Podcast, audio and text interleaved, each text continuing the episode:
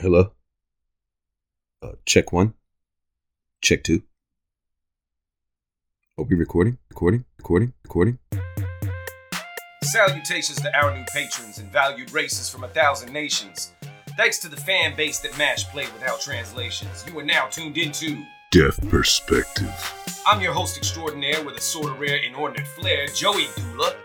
Joining me for the second episode, the deffest epic flow, the rep and record show directly below Heaven's Glow, Roman Flux. What up, Flux? Yeah, yeah, yeah. And last but not least, the brashest SWAT team attacker when asked about the disaster, he answers, not me, Izzy the Lion. Yes, sir. Let's go. Yeah, yeah. What's what's going on, fellas? How y'all doing? Good, man. I'm good on this beautiful Sunday morning. Yeah, man. Yeah, man. So we ain't spoken about a week. Flux, what you got going on? Flux. We lost them. oh, we lost them. Flux. No, I'm here. Oh, you fell asleep again. What'd I tell you about sleeping on the pod, bro? You gotta get some rest the night before, my guy. Strike two. I'm about to Straight sit. to. I'm gonna send you some. I'm gonna send Venmo you some money for uh, for a frap from McDonald's. Absolutely. Get you a frappe. My bad, a frappe. I mean, I'll tell you this. I'll tell you this. I'd rather drink a cup of coffee from McDonald's than a regular cup of coffee from Starbucks. Okay. okay. But you, Okay. but you need that Rwandan. You need Yeah, Rwandan. yeah. You need no, that man, Rwandan I'm, I'm, bean. That's I'm Puerto Rican, at. man. We drink Cafe Bustelo, man. That's what we drink. Oh, yeah, man. Cafe Bustelo. Yeah, yeah, yeah, yeah. Cafe yeah that's, Bustelo, man. that's that joint. Oh, That's- shit. that's that. jo- Hey, do y'all, so, so regular. you, do y'all do y'all whip y'all whip it up with some sugar and get that espuma on top? Y'all get that little espuma. Oh. Uh, I don't know what the tradi- Well, I'll tell you what the traditional Puerto Rican they drink half and half, so it's like half milk, half. Oh. As a matter of fact, I, I'd love to share with you a story. Wait, when you wait when you say when you say half and half, you mean like half and half, like the dairy product half and half, or like half something? no, like, like half milk, half coffee. Oh, okay, okay, okay. Share the story. You know what I'm saying? All right. Yeah. What's Uh, what's good? to- Share a story. Go ahead. Sure. No, this is this is a, this is this is more historic than it is recent. But Okay. you know, I, I remember last time I was in Puerto Rico, visiting uh, Luis Gallardo. You know what I mean? Mhm. Uh, one of our mutual friends of the group. You know what I'm saying? What up, Luis? uh, what's up? And uh, I just wanted a cup of coffee. And we went to uh, Denny's so I could have a cup of coffee, Okay. you know? And the Denny's, they br- bring it out and it's like half and half. And I'm like, you know, I want the coffee, but don't, you know, bring me like, mi- don't, just don't bring me any milk. I'll put it in myself. And so they bring me a cup of coffee and it's half of a cup of coffee. And, uh, you know, like a. So, so they like, I don't understand why he's like, they couldn't wrap their head around the fact that just give me the coffee straight up in the cup Yeah. and then I'll add whatever milk I want to add. Oh, you wanted it it black, like- is what you're saying. You wanted the coffee black. Well, you know, then- I'm I'm not as o- overwhelmingly generous with the milk, uh, you know, Okay. and yeah, I'm not very generous. That's that's my go-to instructions when I go to a coffee shop, and I'm like, because you know I don't drink dairy. I don't, I don't do. I mean, I eat cheese, but I don't drink milk, right? So my, my go-to instructions when they say, uh, I, I'll I'll ask them oat milk, and they'll say how much, and I say my complexion, and then they just look at me and they're like, yeah, right, with, with the straightest face, like I Yeah. need me. my complexion. oh Can I get a me? Let me get a me latte, Right. please. Sorry, sir. What is that? Ah, All right, Izzy, what's good? What's good? What's good? What's good? Um, I got a new job. Word. Got a new job, guys. I'm an official. American Um, podcaster Yes, sir. and Oh shit, the is that the job? social media manager for Def Perspective. Social Boom. media manager. Put that All on. right. Put that on the card. Put that on the your name LinkedIn. Put that on your LinkedIn, and also I like it. Dr- drop drop the uh, drop the socials. What, you you got them handy? Yes, Twitter. Mm-hmm. Hit us up. Twitter.com forward slash Def Perspective. That's D E DEF Yep. Perspective. Yep. And if you feeling the social media manager specifically, you can find me at twitter.com forward slash Izzy I Z Z Y under slash of under slash def. Izzy of def. There you go. Flux. Flux's Twitter. Mm, Joey's Twitter.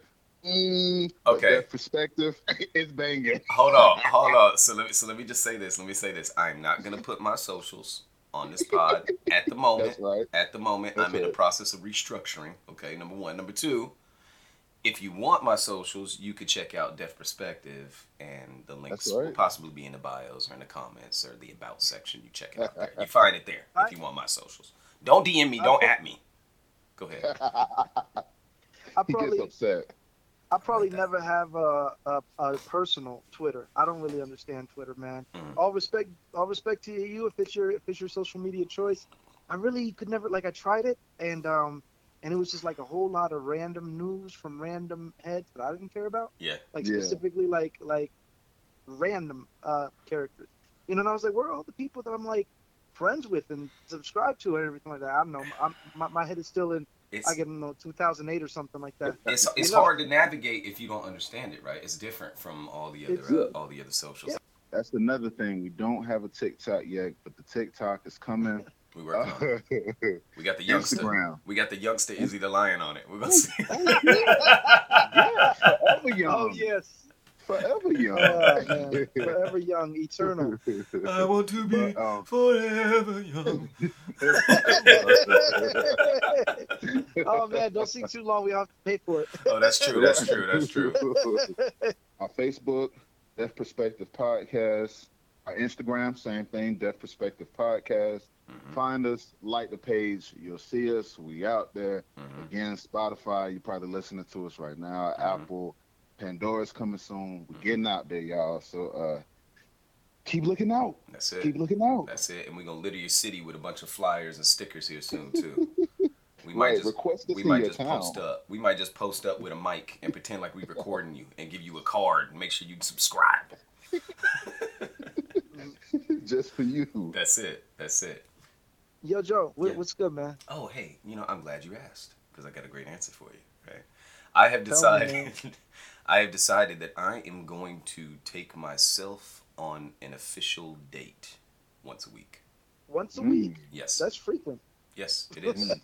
I mean, I love myself, right? I'm a great date. no, So I feel you. I'm gonna take myself on a date once a week where I'm gonna go and just do self care, whether I go get a massage, mani pedi, go see a movie, go to the bar and just don't talk to nobody, just observe, and just be Yeah. there with my thoughts. Go to a movie. Went to the movies, by the way, Friday night, and uh, we'll talk about that a little bit later. But yeah, man, I had Mm. I had an amazing evening this past Friday, and the Friday prior, as a matter of fact. And I think maybe Friday night is gonna be my jam. Okay. So just letting you know, any eligible bachelorettes out there, don't even ask me about Friday night. Saturday, maybe. Friday, it's already locked down. Just letting you Right, know, it's not happening. It's not happening. Right. It's self love. That's it. Self Ego love. and the id. That's it. That's it. You know what? If you can't love yourself, you can't love nobody else. Can't do it. You can't. It's not possible. You don't know what love is if that's the case, right? So, I mean, you can have something, but it ain't gonna be love. But that's next episode though. yeah, that's, next episode. We got yeah, we gonna we gonna we gonna get into that. We gonna get into that. All right, so we gonna dip into some current events real quick. I got a uh, I got a local current event here I want to share with you guys. Alejandro Mayorkas, that's the Secretary of the Department Department of Homeland Security, announced this week that we will that the United States. I said we, but not us at Def Perspective. Right, we it don't ain't do that, us. right? So that the U.S. the policy is that they will no longer be deporting people with undocumented statuses just based upon the fact that they're undocumented, right? Mm. Now, I don't know if you guys Okay, know or not. beautiful. Yeah, no, it is, it is, it is. I don't know if you know or not, but there's 11 million undocumented people in the United States. That's a lot of people, man. Mm. That's a lot of people. Yeah. And that's a lot of money spent that could be going somewhere else anyway. You know, Right. trying to get people out of the country. Eleven million. Right. Now, there are exceptions to this uh, new policy. People that are guilty of espionage, serious crimes, uh, terrorists, or anybody that crossed Sure. the border or came into the United States after November 1st, 2020. Right. Now, this is a little, this is a cause for concern. Number one, I mean, wh- how, how do you define who is a terrorist? Number one. Um, Right. Or a spy. Right, right. Or how can you be sure that somebody's guilty of espionage? It's, it's still kind of vague, I think. Always going to be that gray. Always going to be that gray sp- spot in the uh, legal terminology. Yep, You Yeah. know. yep. I, don't mean, know- it's, it's it's just always there. It was around the the Patriot Act times, you know, yeah, and they they had some law that was like, what gives them the right to accuse you of being a terrorist and search your vehicle, and it had this long list of things, and then at the bottom of the list it said or anything illegal. yeah. And I was Yeah. like, well, that, well, you're just Right. Who decides? legalizing The all average- criminals there. You just, you know, just Who like decides what's illegal? the board, Right, right, right. You know? Right. right? Just like wow, you know, right. hmm hmm you know. So it's just like I, because I said so. That's why.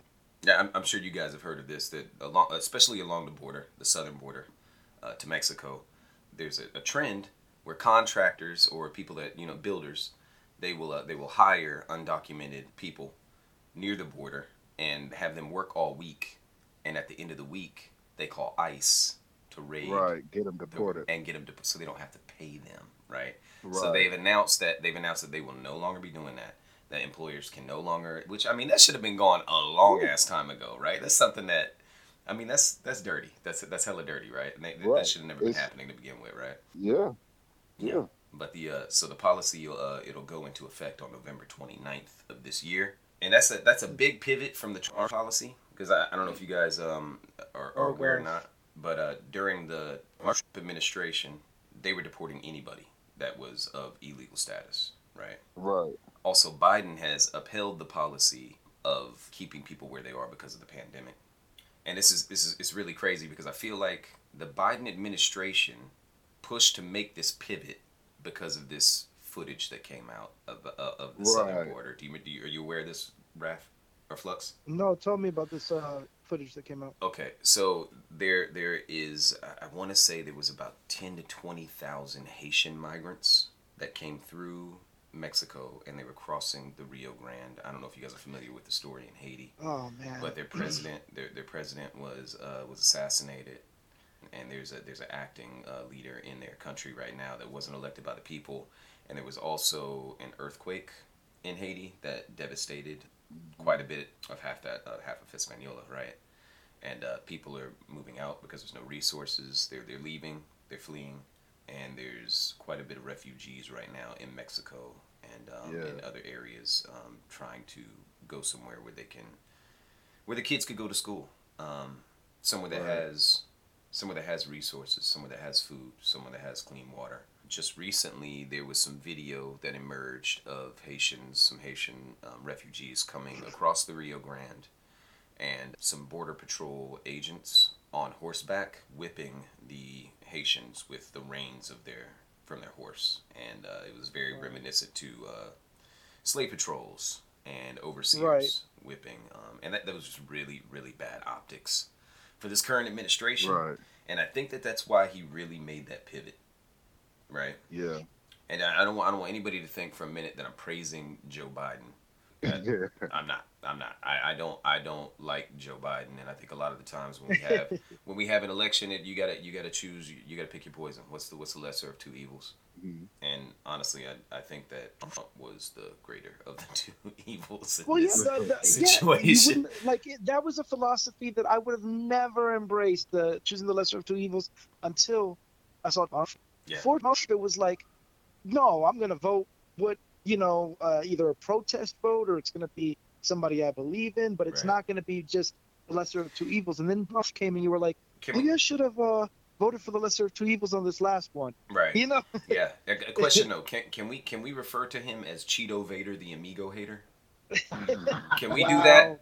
Because no, because every time we say every time we say his name, I gotta go on the pod and I gotta edit it and reverse it because I don't want to give him any air, right? Yeah. None. Mm. None of. Because he's that guy that Wow. like he don't care if he's got negative publicity or what. Like if as long as his name is being said, as long as he's staying relevant, and I don't I don't want to add to his relevancy at all, right? So, So, so you don't want to just call him Mr. President then, no hell, Mr. no. Ex-President. Right. Hell no, hell no. Well, technically, even after you after you are out of office, you are still referred to as President Mr. President. President Or Cheeto President- Vader, the Amigo hater. Yeah. So Yeah.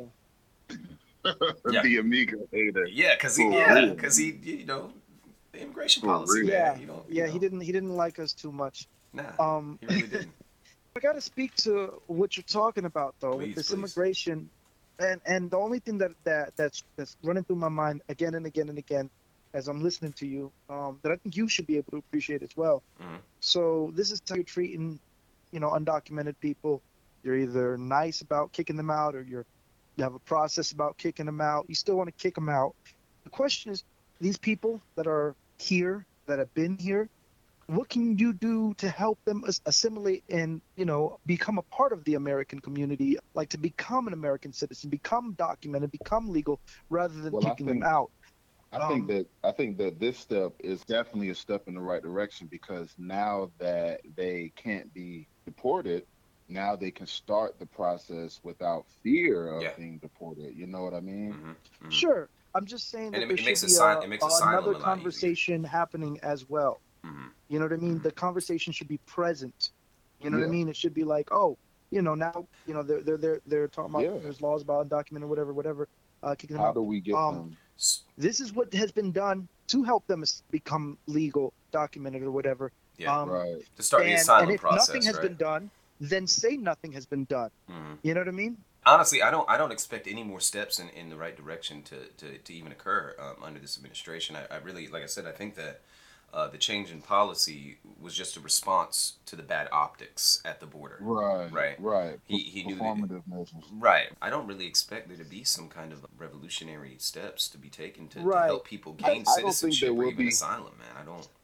I, I don't think that there will be a lot more in the future, but I think again, not praising Sleepy Joe, but um, 11 million people that you just you can't send back Yeah. unless, of course, you know, Yeah. you know, it's always caveats, but 11 million people, Uh, that that's that that is a big deal. That's a that's a pretty big deal. Let me tell you something, man.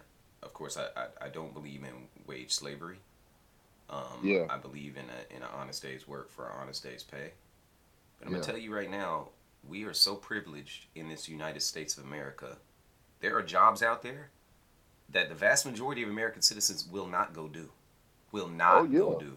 And if you were actually to deport those 11 million people, our prices would go up and that sucks that sucks right because the wages that a lot of these undocumented people are, are getting paid are way below poverty wages and it, it ain't right Right. it ain't right and i don't Yeah. mind paying a little more for my you know whatever right as long as people are getting paid what they should be getting paid right Yeah, um, but in the same breath man if if we deported 11 million people like at this moment that would cripple all kinds of industry Right, and that's and that's not a talking point, like Flux said. Like we're not talking about how to get them assimilated. We're not talking about their effect on our economy. It's just a matter of they're here, they're undocumented, they're stealing jobs, and you know, I, I don't well, care. Mm-hmm. that's if that they come xenophobia man that's Feel that like xenophobia man towards them or not. It's like, well, hey, they're people. They like you like whether somebody is undocumented or not does not determine whether or not that person is American. yeah They are Yeah. here. They are a part of the community and they are involved in it, regardless of what place that they're involved in. I mean, if you're Yeah. not trying to embrace them, how do you expect them to assimilate? Mhm. Right. hmm And who are we to say? know? Who are we even to say who belongs here and, do- and doesn't belong here? This is all indigenous land that was stolen any damn way.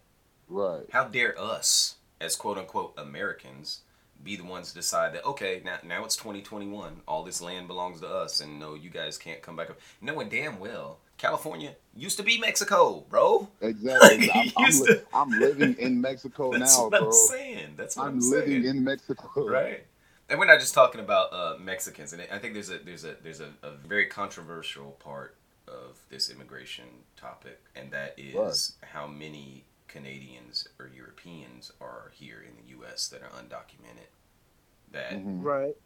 don't have any problems with ice that don't um, Right. immigration Right. don't- they don't they don't mess it's, it's really honestly for all the listeners um, out there it's people of color that they're targeting Yeah. and it and it sounds is. like, oh yeah, you know, the Mexican border has always been a, a problem. Has always been a, a hot button issue for Mhm. this country, right? Mhm. But then let some Haitians run across the border, then America's like, oh well, you know, you kind of got our attention right now. Mhm. You know, Mhm. it reminds me. Um, as soon as you were retelling the story, letting us know, I was thinking about a stand-up comedy bit, and I really wish I knew the stand-up comedian that performed. It was probably Def Jam or something like that. You know what I mean? Mhm. Or um, BET Presents, man. You remember that show? comic view Yeah. Yeah, Comic Comic View. View. Yeah. Yeah, that was my joint. Comic Oh, View. man. Yeah. Right, Comic View took It was, my it was joint. way definitely on back. one of those shows. Yeah. It was definitely late night BET. Elian Gonzalez was the big, big thing on the news. Ah, yeah, I remember that kid. and and I wish I could remember who who the comedian was, but he said, "Oh man, you know, all I could say about that is he's lucky he's Cuban because he was Haitian. They just sent his ass right back out onto the to the water. Yeah. as soon as he hit That's the, true. Like it hit me at one point, but then later, the more that I learned, the more like that joke stuck with me, and then you know really made more and more sense. And now you hearing you say the story, that's exactly exactly what he's talking about. You know, the, Even you got you got the more progressive people that may be getting mad because there's an image of a white man whipping, you know, black men on the news Right. today at Mhm. the border, representing some sort of authority for this country. But then you have the far right, and they're probably pissed to say, "Look at all these Asian people coming into this country." I, I I'm with, I feel Joe a bit on the sense of uh it just being a response to uh uh like a to this theater to this theater. Okay, so Izzy the Lion, you got a story for us this week? This is from AP News. Cali, out there where you at, is supposed to impose COVID mandates for school children. Mm-hmm. And now, this isn't official yet, but you know, uh, the governor of Cali, who is also Joey's personal friend, And Gavin Uh, Newsom, that's my homie. That's the homie. Newsom. Shout, shouts to Newsom, but um, he, he, he's basically saying this uh this mandate won't take effect until the government finishes vetting two age groups for the vaccine, Mhm. and they'll run through 12 through 15 year olds first, and then bump down to five through 11 year olds, Mhm. and that will encompass elementary through through high school. What a freshman year of high school, 15. So yeah, Is that right? um, I don't know. Uh, yeah, fi- yeah, I think that's right. yeah, yeah, I think he's starting like 15. Okay, But um, been a long time. and so you Newsom has been really hard on this whole COVID thing since it first popped off. Wasn't he the first one to start lockdowns? Yes, as a matter of fact, he was so hard on the COVID thing that he actually went to the French Laundry and had dinner after he after they closed all the restaurants down Mm, hmm with no mask. Yeah, he was that hard. mm. No, so Mm. no, but honestly, the policies the policies that he implemented did get California's numbers um, amongst the lowest in the nation. So that that that is um, Yeah. that is a positive. Which is not an easy thing to do in a place as populated and dense as Yes, Cali is. So. yes, very. But I know a lot of people are upset about this, obviously, you know, vaccine controversy or whatever. But to go to school, Mm. you have to have a shot record. You do. That's that's not new. That's the that's code. not- right. That's not oppression. Right. Like that's very normal. So this will be the same thing as that. But what is different with this coronavirus vaccine though is that exemptions will be made for medical reasons, Mm, religious reasons, mm. and personal beliefs. What the Hmm. fuck does that mean, bro? It means that you can not that it's not mandatory. That you could decide you don't want to get the damn thing and not get the thing. And you know what? Pers- The crazy part is, the longer this virus is allowed to flourish, the more different variants we're gonna have. you know? this should not be anything that is quote unquote political. This Right. is this is biology. This is you know what I'm saying? Trust the science. Why not trust the science? this is not politics. This is the immigration Yeah. laws. If you have person, and that, and that's what's different with this vaccine. You know, um, with with any vaccination that a child needs for school, they do allow exemptions for medical reasons. But Mhm. this one specifically says medical, religious, and personal beliefs, which made me immediately think of the QAnon hyper Christian who are like, oh, don't take the mark of the beast. The vaccine's the mark of the beast. Ah, it's got It's a the microchip, in microchip. it. Oh, Oh. God! Oh, so I.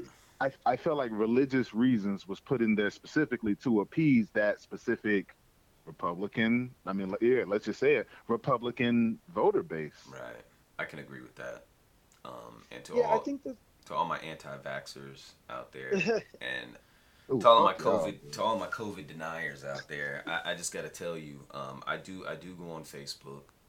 I know who you are, and uh, I, I- I want I want to tell you that I am, and I'm being completely serious right now. Um, to all of those who have lost their parents to COVID nineteen, to all of those who've lost their grandparents to COVID nineteen, that are anti-vaxxers and COVID deniers, I want to tell you condolences to you. I'm sorry that you lost a loved one. I don't I don't think anybody should lose a loved one, especially to this this disease that is um yeah. that's pre- preventable for the most part. But I will say this: when you were posting about the loved ones that you lost, don't be so ashamed of your previous stance on the vaccine and COVID 19 to leave out the fact that that's what they died from. Mm. Right. There's a lot of people that are like, you know, this my, my you know, grandma was the greatest. My dad I miss my dad so much.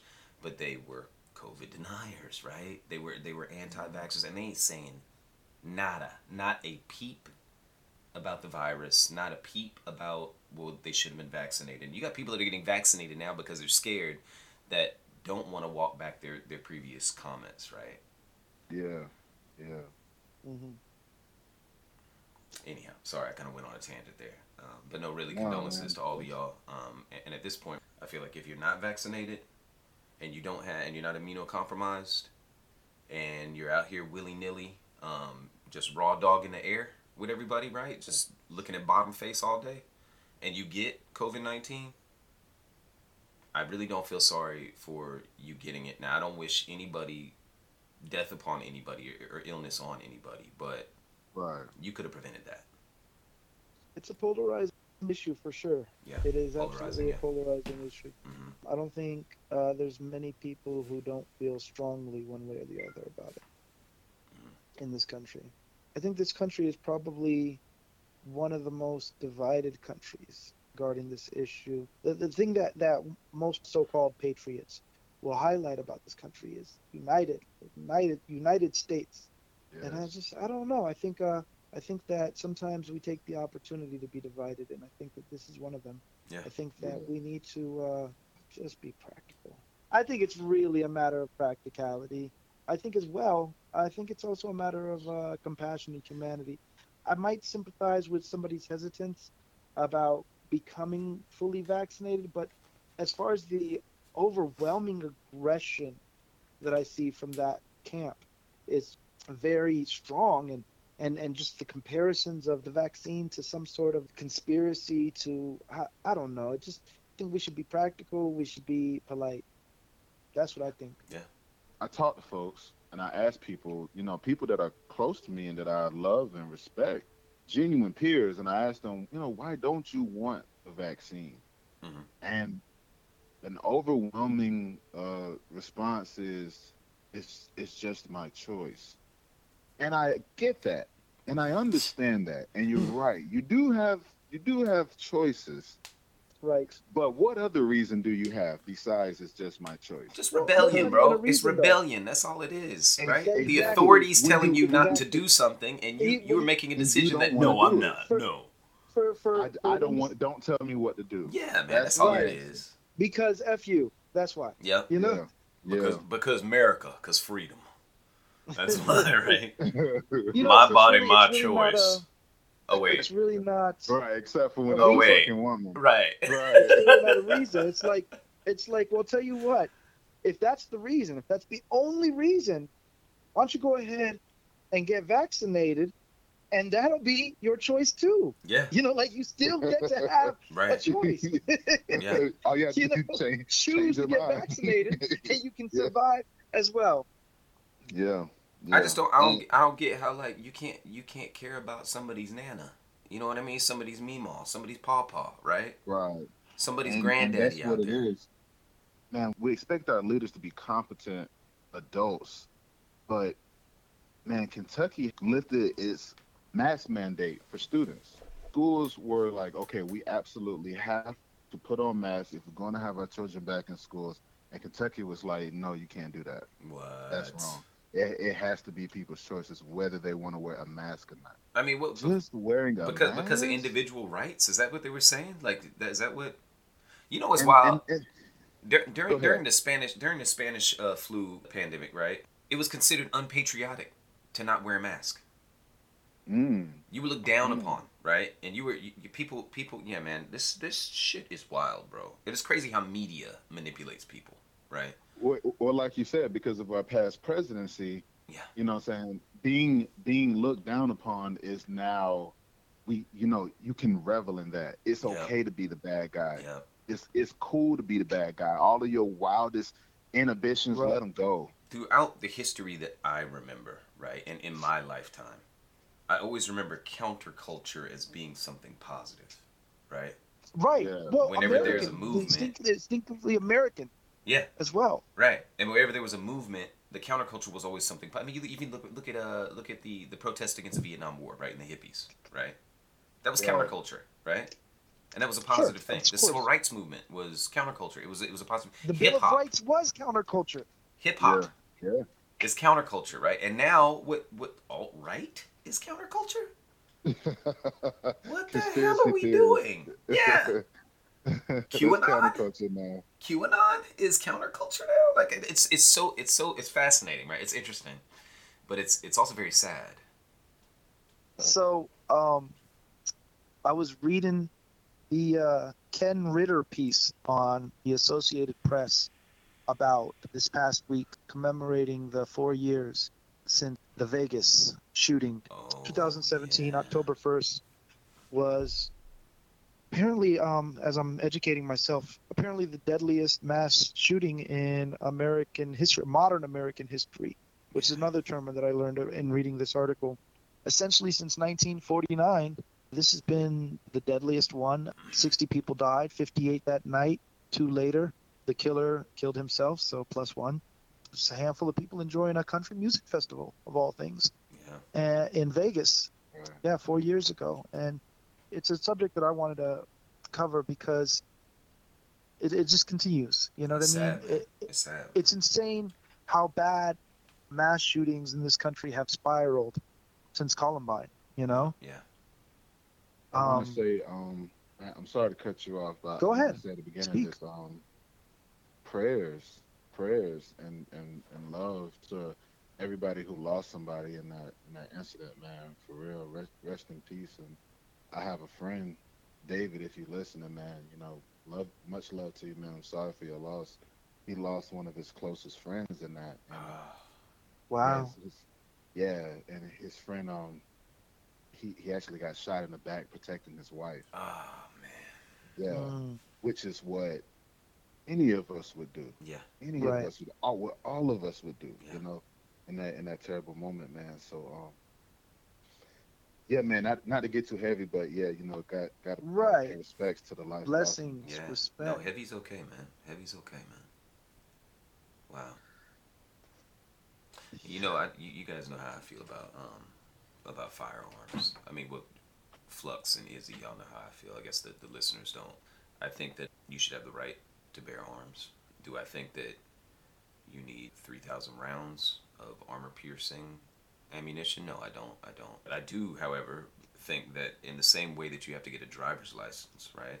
You should have to go through a training course on firearms. And that's not just safety, but proficiency as well. And I also think that you should have to go through a mental health check, possibly even annually. I think there should be a department of firearms, just like there's a department of motor vehicles, right?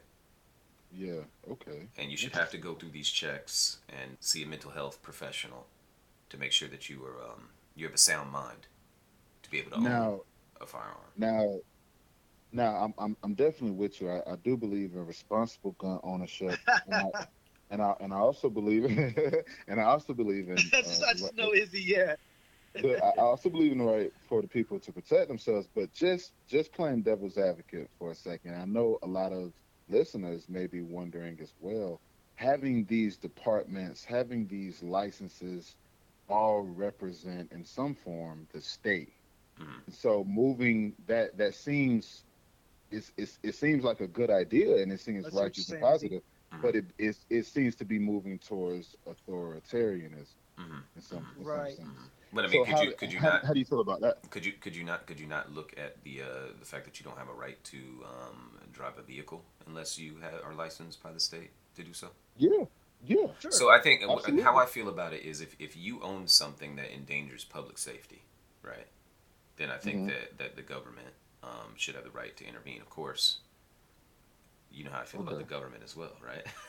Right. okay. Okay. So that, that our, our current government, which is um, in my opinion, a, a, a, yeah, a puppet, a puppet government, right? Um, Yeah. I, I, I don't agree with the, uh, the, the, capitalist, so quote unquote democracy. if I could speak on it for, Yes, for a moment, please, please. um, I would say that uh, you know, I appreciate uh, Joey's perspective. I appreciate It's Izzy's def. perspective. It's def as well. Uh, yeah, def perspectives. I, I I feel like I'm probably gonna be the most uh, kind of down the middle on this. I've never really had too strong attitudes regarding the Second Amendment and people's uh, feelings about guns. Uh, my father was all about guns, and I always just kind of like figured, you know, you got to learn to respect them. Yeah, it is true. They they do. We do have a right to defend ourselves, a right to bear arms. I would say two things. One, as much as I've always, since my childhood, embraced, you know, right to bear arms, right to bear arms. Yeah, it's a great thing. Yes, you know, so that we can defend ourselves against tyrants. You know, um, Yeah. our own government if we need to. That's that's a that's a beautiful sentiment in our in our government. Yes, I appreciate that. Yeah. That being said, this whole mass shooting thing is historic. It is it is unbeknownst to history before I don't know a couple of decades ago, and It's- and it's and it just uniquely continues to get worse, and it's a and it's a human issue now. It's a pandemic. You know, mhm. it's a I, I Um, think it's I think anything- it's an American issue, bro. I Sure. think it's an It, American it, issue. it absolutely is. Um, But what I'm saying is it's happening, and we need to figure out a response plan. I'm not saying we need to take away everyone's guns. I'm not no, saying that, no. but I am saying um, Take it that if you can. um, Go- go no, I think uh, I think that I'm more open to the conversation of gun control a little bit, for the only reason being that I can't think of anything else to do to help.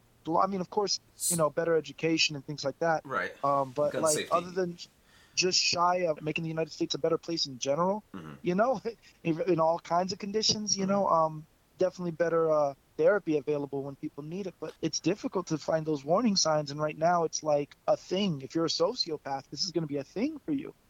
Shootings have, have inspired me to kind of question the sanctity, if you will, of the sec- Second Amendment to the point where it maybe not the most important thing in the world. Mm, Um, but mm. also, I would say if you are one of these people who uh, loves the Second Amendment, Mm. if you hold it in high regard and you find yourself saying, I love the Constitution of the United States, and which mean is the Second Amendment, I want you to go back and read about the Constitution of the United States, the founding of the, the writing of the Constitution.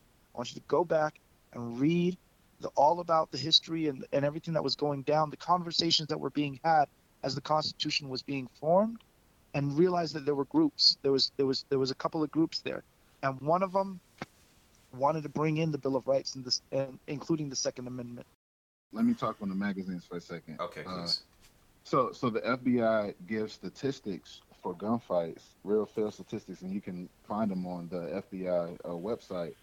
For a typical gunfight, about six rounds are used, and so their recommendation in that is that uh, six to ten rounds should be sufficient in a legitimate gunfight. okay. And six to ten rounds is kind of okay and standard if we're talking about pistols, but not for rifles. Right. So so twelve rounds in a rifle to me sounds ooh, that sounds that sounds pretty It's- it's- insufficient. it's- but It, really? Okay. So, all right. So, he, he- how many how many rounds did the did the shooter in Vegas? How many did he let off? I don't know the exact number of how many rounds. it was popped quite a off. I know fucking few. How many people were killed? sixty. Okay. So, I mean, he had high capacity magazines. And he this had is, bump this is stocks. He had a within 10 minute- tripod, right? He had a he you, 60 people were shot, 850 plus injured, 60 died, see this? And this is and this is I within mean, a if that's if that's not an argument for, minutes. for limiting ammunition, I. I don't know what is, and also an argument for uh, mental health checks, right? This week, there was a UN General Assembly in uh, New York, and President Biden was there, of course, and the Palestinian Authority President Mahmoud Abbas was also there. Mahmoud Abbas requested some FaceTime with President Biden. President Biden denied him any FaceTime, said that he would not be able to meet with him in New York or in Washington, D.C. And this is on par with this administration's and the previous administration's stance on the conflict between Israel, Israel and Palestine. And Biden says that he supports a two state solution, but he, he never has recognized that Israel is the aggressor in the region and has been the aggressor in the region for Of course for, not. for decades, course right? And he better not say that shit. Right, but he did say he did say during during the recent bombings when missiles were being shot back and forth and Israel was protected on high by the Iron Dome Yeah. while they were terrorizing the, the Palestinian people that Israel had a right to defend itself. But he didn't say anything about Palestine, right? The Palestinians. Right. And just to just to recap that a bit, the conflict started when Israelis were going into Gaza and tearing people, Palestinians, out of their homes and occupying their homes. And this has been going on, guys, since I mean, since what 19, 1947 Okay. when the UN allowed Israelis to move into Israel and occupy land. And since then, there's been conflicts. Um, I mean, historically, that's that's generally what American presidents have done, right? They've defended Israel. Yeah. Isn't that the American position in and of itself? Wasn't the I mean, this is me. I'm speaking ignorantly. I don't. I, I'd love to be informed about this. But is the government of Israel, the country of Israel, not kind of an American invention, a West? An It is. Well, the, of U, the gov- UN the UN actually um, Yeah. moved moved Jewish people into um, Israel back in 1947. This is after World War II, right? And since Okay, then, right. since then, Palestinian land has been shrinking, and there's been a, a systematic uh, genocide of the Palestinian people. They've been oppressed. Um, there's been an, a system of apartheid in the region for, for quite a while. Um, they're treated like second class citizens, and there's there's always been conflict in that region Right. lots of um, unnecessary bloodshed, and the aggressor for the most part has been the Israelis. Um, Right. And and the United States has been 100% behind Israel Yes. throughout this entire history that we're talking. yes, now there was a bit of a pivot, I think, during the uh, during the Obama administration, where uh, Obama was pushing. Define pivot.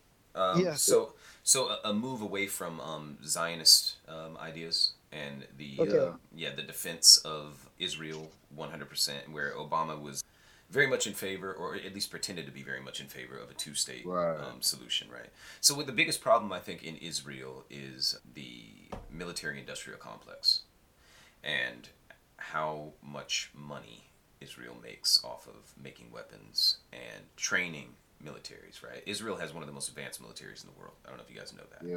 or not. Oh, but yeah. Okay. the best trained military in the entire world, right? And actually, it's funny because they, they actually train a lot of our police forces. a lot of our police, Oh. our police forces go over there to be trained by Israeli forces. But so the conflict in, between Israel and Palestine just recently sparked up because Israelis were moving into Gaza and evicting Palestinians from their homes and displacing Palestinians and occupying Palestinian property. And of course, this has been happening since 1947. It just escalated here recently. Israel has a defense system called the Iron Dome, and it's not so much a force field as it is um, a, a- missile system that Right. that will shoot missiles out of the air before they reach Israel. And if you look at the numbers of, of the casualties in the West Bank versus in Israel during that conflict, I mean the numbers are they're jarring. They're so there's it's such a crazy contrast. Like Yeah. It's really sad. Mm-hmm. It's really sad. it is, it is. It's like it's like spitting spitballs at somebody with a with an AR-15, right? It's not. Yeah. It's in nowhere comparable to the uh, the numbers and the casualties that the Palestinians have faced, um, especially Right. specifically in this in this conflict. which makes it even more disturbing that such a powerful country and so many powerful nations are very silent about this Palestinian genocide because it's very uh, it's glaringly obvious. Yeah, it is. And so, too, like you said, America's always held this Zionist position of Israel has the right to defend itself. Israel has the right to defend itself. But Israel is not the defender. Israel is very clearly the aggressor Yeah. very clearly the aggressor. Yeah. And now, even with Obama, you know, before and Sleepy Joe now saying we're for a two-party uh, resolution, that's still putting so much Two- two-state- responsibility two-state and solution. almost. Oh, oh, right, right, right. It almost it almost seems like putting them on the same level of responsibility in all of this is asinine and it's It is. disrespectful. Yeah. It's very disrespectful. So, am I to understand that the um, regarding the current event Mhm. that we are discussing, Mhm.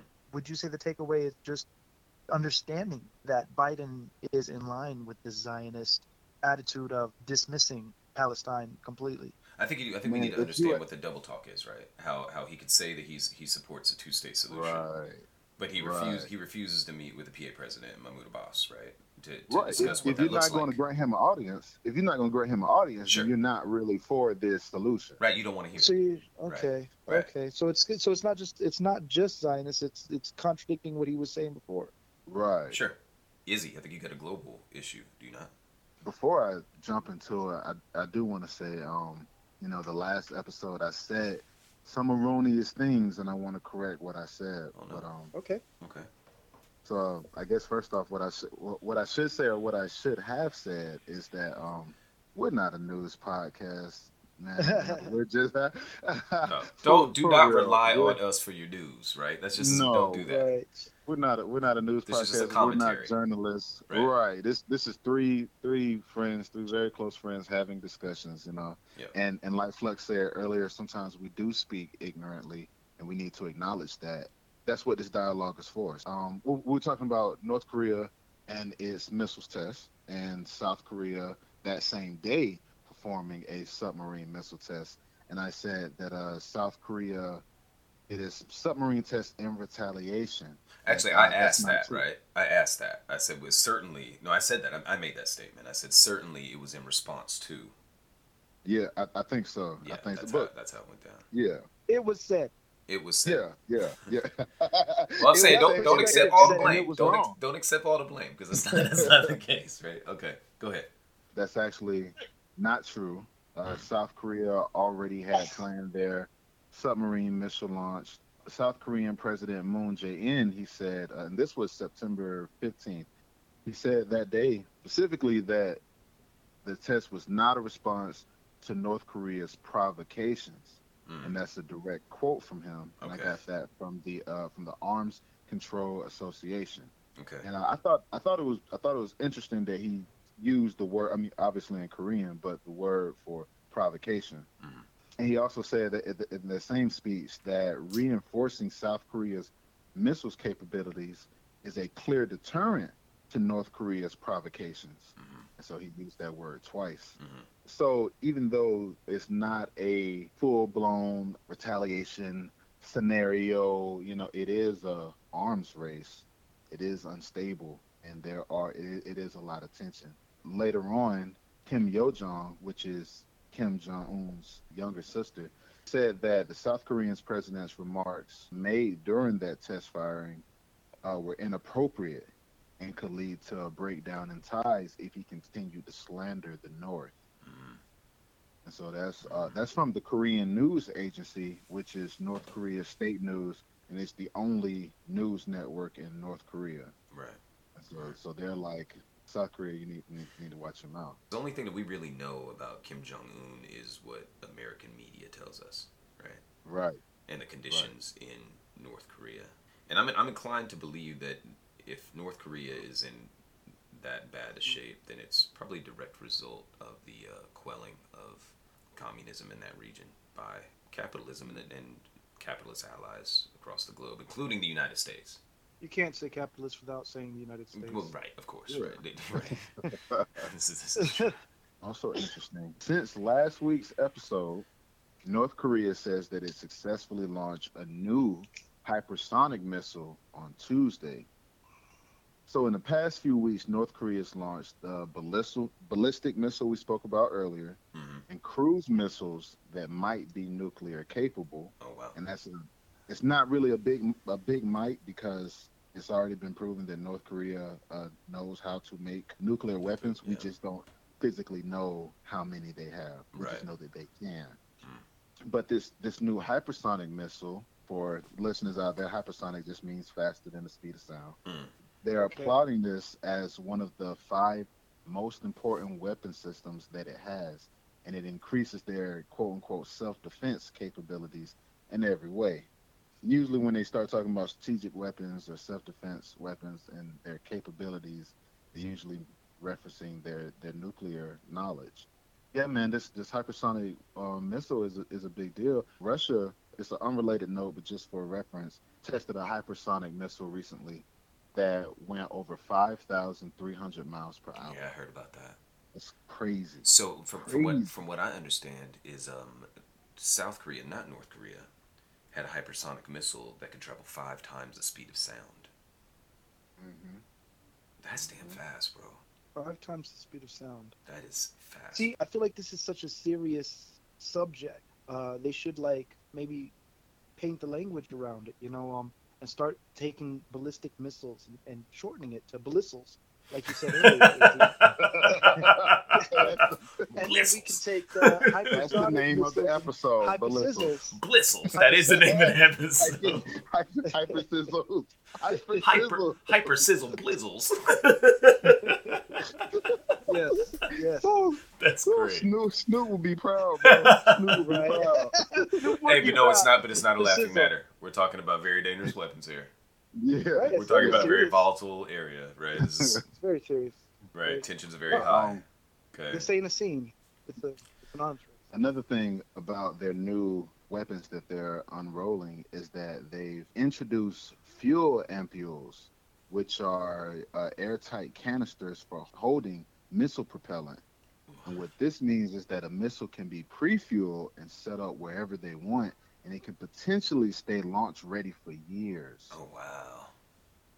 So you could have a now again, this is speculation, people, but it is within the realm of possibility with North Korea.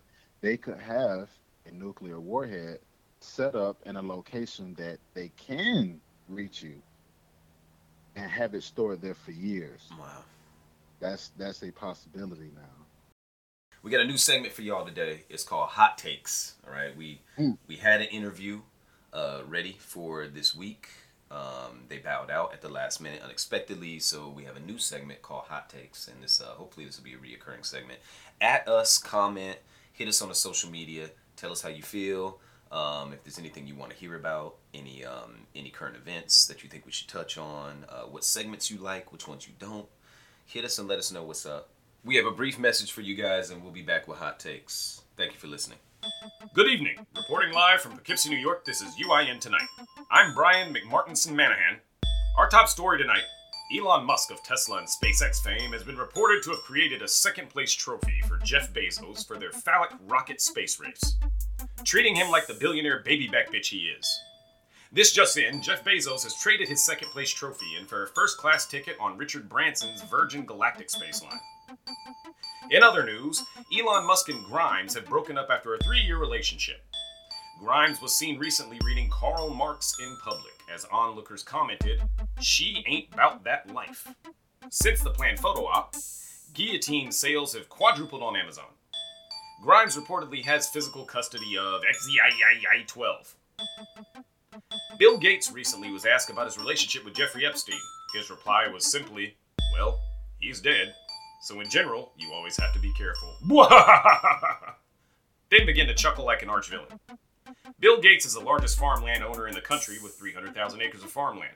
Meanwhile, the descendants of slaves are still waiting on their 40 acres and a mule. God bless America. Good night, comrades. We'll be back the next time a random podcast doesn't have an interview for the middle of their episode. I'm Brian McMartinson Manahan, signing off for the Unimportant Information Network. All right, listeners, we are back. This is a brand new segment. There's absolutely no structure here with this one. We're just going to talk off the cuff. The segment is called Hot Takes. So, guys, I think it's about time that we uh, talk about a very hot button issue. Something that's been on my mind for a while. Something that me and Flux have had conversations about. I don't know, Um, Joey, man. I really, I really don't think that me and Izzy are down to talk about a controversial issue. No. yeah. All right. I'm just joking. Okay. All right. Well. Yeah. Well, I guess that's all, folks. Uh, join us next No, no, no, week. Let's, let's throw some spice on that. okay. So, so what? That's So what I want to. So what I think we should we should absolutely talk about is um is cancel culture and uh, not not cancel culture broadly, but more specifically, cancel culture when it comes to public figures. Let's start with R. Kelly. He was found guilty of his crimes, which include uh, child molestation, Right. false imprisonment. Everybody knows what R. Kelly did. It's been in the news. Everybody knows what he did. Yeah. Right. Everybody knows what he was doing for a very long time. And I- I think a good place to start is his relationship with Aaliyah. yeah.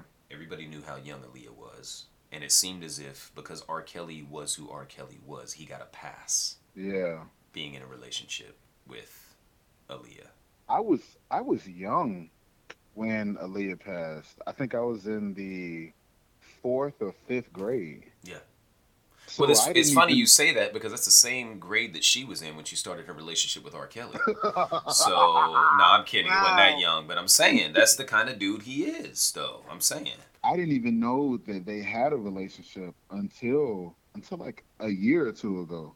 You know? Really? And What? um, and- yeah, yeah. I, I Holy had cow. no, I had no idea. Shows how much has been swept under the rug. right. Right, Right. exactly. And, and and like you said, that's that's what made me think about it. It's crazy to see that because he's R. Kelly, he gets a pass. Do you think it was the fact that he got a pass, or because he had so much power, money, and influence that he was able to like catch and kill? That I mean, I guess he didn't really catch and kill because it was still it was still out there. People knew. I think it's twofold. I think I think it's you having the power and money to do the things you want to do, but it's also the community accepting it. Mm. I think since we're talking about quote unquote cancel culture, that's what it is. It's the community being like, okay, this is not okay. We ha- we have to hold you accountable for this.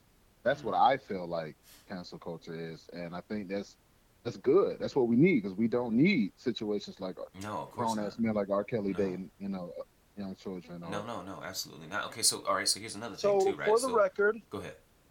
Izzy is pro cancel culture. Go. Ah, that's a hot take. Okay, so That's a, that's a hot take. I'm pro cancel culture. so How did I okay, get here? here, here's here's here's another another little key piece of information here. Y'all remember the y'all remember the P tape? Who? The P Oh yeah, yeah, yeah, Oh, yeah, yeah, yeah. right, right, right, yeah, Okay, Yeah. so that happened in the early aughts. I know, right? yeah.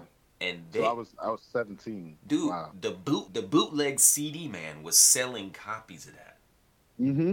Mm-hmm. I remember that. He was I he was dis- that at 17. distributing child porn, mm-hmm. child pornography. You could and- buy CDs, and nothing DVDs, was done. and then the And nothing tape. was done. Nothing was done to stop this man. As matter of fact, he was stalking high schoolers, from what I understand, in uh, Oh yeah. in- on the south side of Chicago. He Hmm. would send, he would send people that worked for him out in cars to pick up high schoolers and, and to bring to him. So here's another question. Now that R. Kelly has uh, gone to trial, he hasn't been sentenced yet, but now that he's gone to trial, is Woody Allen next? Mm. Mm. Why, why isn't he part of the conversation? You know, Woody Allen was married to Mia Farrow, and uh, Nah, Mia- yeah, I know, I know, I know all that dirt, dirty, dirty, dirty stuff he did. okay, so um, yeah, and there's a there's on HBO. Duly um, noted. Okay, Uh, so when is he going to trial? That that's that's my question. When when is he going to go to trial? interesting Right. question. R. Kelly has has his accusers faced him, right? Or he's faced his accusers, and he's been convicted. He hasn't been sentenced yet. I think that yeah, Woody Allen is due his day in court. Don't Oh, so you? you're saying, cool, good, good stuff that we held R. Kelly accountable. Now let's also go back and hold Woody Allen accountable. Yes, that's exactly what I'm saying. Okay. You're saying let's add him to the cancel culture roster. Well, not not All necessarily not necessarily not necessarily just the cancel culture uh, roster, but the accountability. Where's the where is the legal accountability? Like you you, you gotta you gotta face you have to face punishment for, for your actions. Well, man. remind me of the exact details of Okay. the legality of this case. Because I know So- that she was his adopted daughter, but like, uh, is it does it does it mean that like she's adopted and like she's, I don't know, of age? She's like No, uh twenty something. No, she no, no. she Wait. is still. You no. If, if you can watch uh, Farrow versus Allen on on HBO Max, please do. tell me but- about tell me about the the de- details. Okay, so legality. Woody Allen molested two of his stepdaughters, right? According to this documentary, um, molested Mia Farrow's biological child, and then uh, Soon-Yi Soon-Yi. was their adopted child, and he molested her, and then ended up marrying her when she became of age. are are either one of the victims coming forward to testify against him? I I, I would ask that question. Yes, know? absolutely. Uh, but baby dot Soon-Yi uh, at this time, but I forgot the uh, stepdaughter's name. So she uh she was come actually. Mia Farrow actually recorded her testimony after it happened when she was still a child. She's got the video. Okay, so, but she's still alive though to, Yes. to give testimony. Yes, yeah, she's still. Um, is she demanding justice? Is it like something that she's being demanding justice and being denied justice? so I mean, watch the documentary. But yes, yes, she, yeah, yeah. He's Okay. he's he's got a Well, team yeah, of lawyers that, sure. that have fought the thing. I and, think that um, we should all get behind. Uh, I mean, doesn't the, the the whole concept? I don't want to generalize because I'm not as well educated in the in the whole movement as possible. But it, it's is not a big part of the Me Too listening to the victim who says, "Hey, this Yeah, happened," believe the victim, not, not absolutely. being dismissive Yeah. of uh, the claim uh, being made, which I guess you know has been hap- not I guess it has been happening pretty relentlessly, and so so we can. So you're saying there is an opportunity to hold Woody Allen to the account. The reason why I ask all these questions is not to say, hey, maybe you know we shouldn't hold him accountable. The question was, from in my eyes, was whether or not we were in a situation where we were capable of holding him accountable. And you're saying that we are perfectly capable of Mm. holding him accountable, and yet we don't Yeah. as a society. Yeah. Let's get out. Let's, let's Well, I think as, as, a, as a society, I mean, if, if you know, if you're on trial in the court of public opinion, I mean, I think that's where cancel culture uh, comes in, right? But right. um, I'm talking about uh, actually being legally held responsible at, at the moment. But I mean, of course, the hot takes, uh, this segment of hot takes is, is about the cancel culture. But I mean, I thought I would just uh, I would just bring up the fact that R. Kelly had been convicted and how much of a contrast that is um, from Woody Allen walking free right now. So okay, cancel culture, right? Yeah. I hesitate to form an opinion on anything that's a hot button issue. You know, Well, you got no choice. nephew- That's what this segment is about. You got no, no. Listen, I'm saying with the with the cancel culture, I I didn't just jump into having an opinion about it. You Okay. know, Okay. um, my nephew, uh, is actually his birthday today, October third, and when Happy we're recording birthday. this. Oh, happy and, uh, birthday. Absolutely. Happy birthday, Tatito. He was the first one I ever heard use the word cancel culture. And he was saying it to say that he didn't believe in it. And he's a young Right. one. He's, you know, a teenager. And he says, he says, uh, oh, I don't believe in cancel culture. Culture. I say, well, what is cancel culture? And he tells me, he goes, proceeds to let me know, you know, a little bit about what cancel culture is, you know? Um, you know, not from any biased perspective. He just kind of like lets me know. And I'm like, man, you know, um, so that's what this whole thing, you know, this umbrella term for this entire thing that's been happening in terms of accountability. Sometimes positive, sometimes negative. Yeah. I mean, well, I, I, well, to say sometimes negative, I- that's me being objective. I'm sorry. I think that you know, anytime you know we're we're we're discussing power being used, some recklessness within it. Now, whether or not you're gonna jump on board is, oh, I'm against cancel culture or I'm for it, you know, I very much hesitated to do anything like that. Uh, but, but you know, the more I try to wrap my head around it, I you know always think about Michael Jackson. I always think about Michael Jackson. I think Uh, I think about R. Kelly, but I wasn't really an R. Kelly fan. I'm not going to talk about whether or not Michael Jackson was guilty or not, or or, or anything like that. I I think um, Well, I I just am. think about these artists.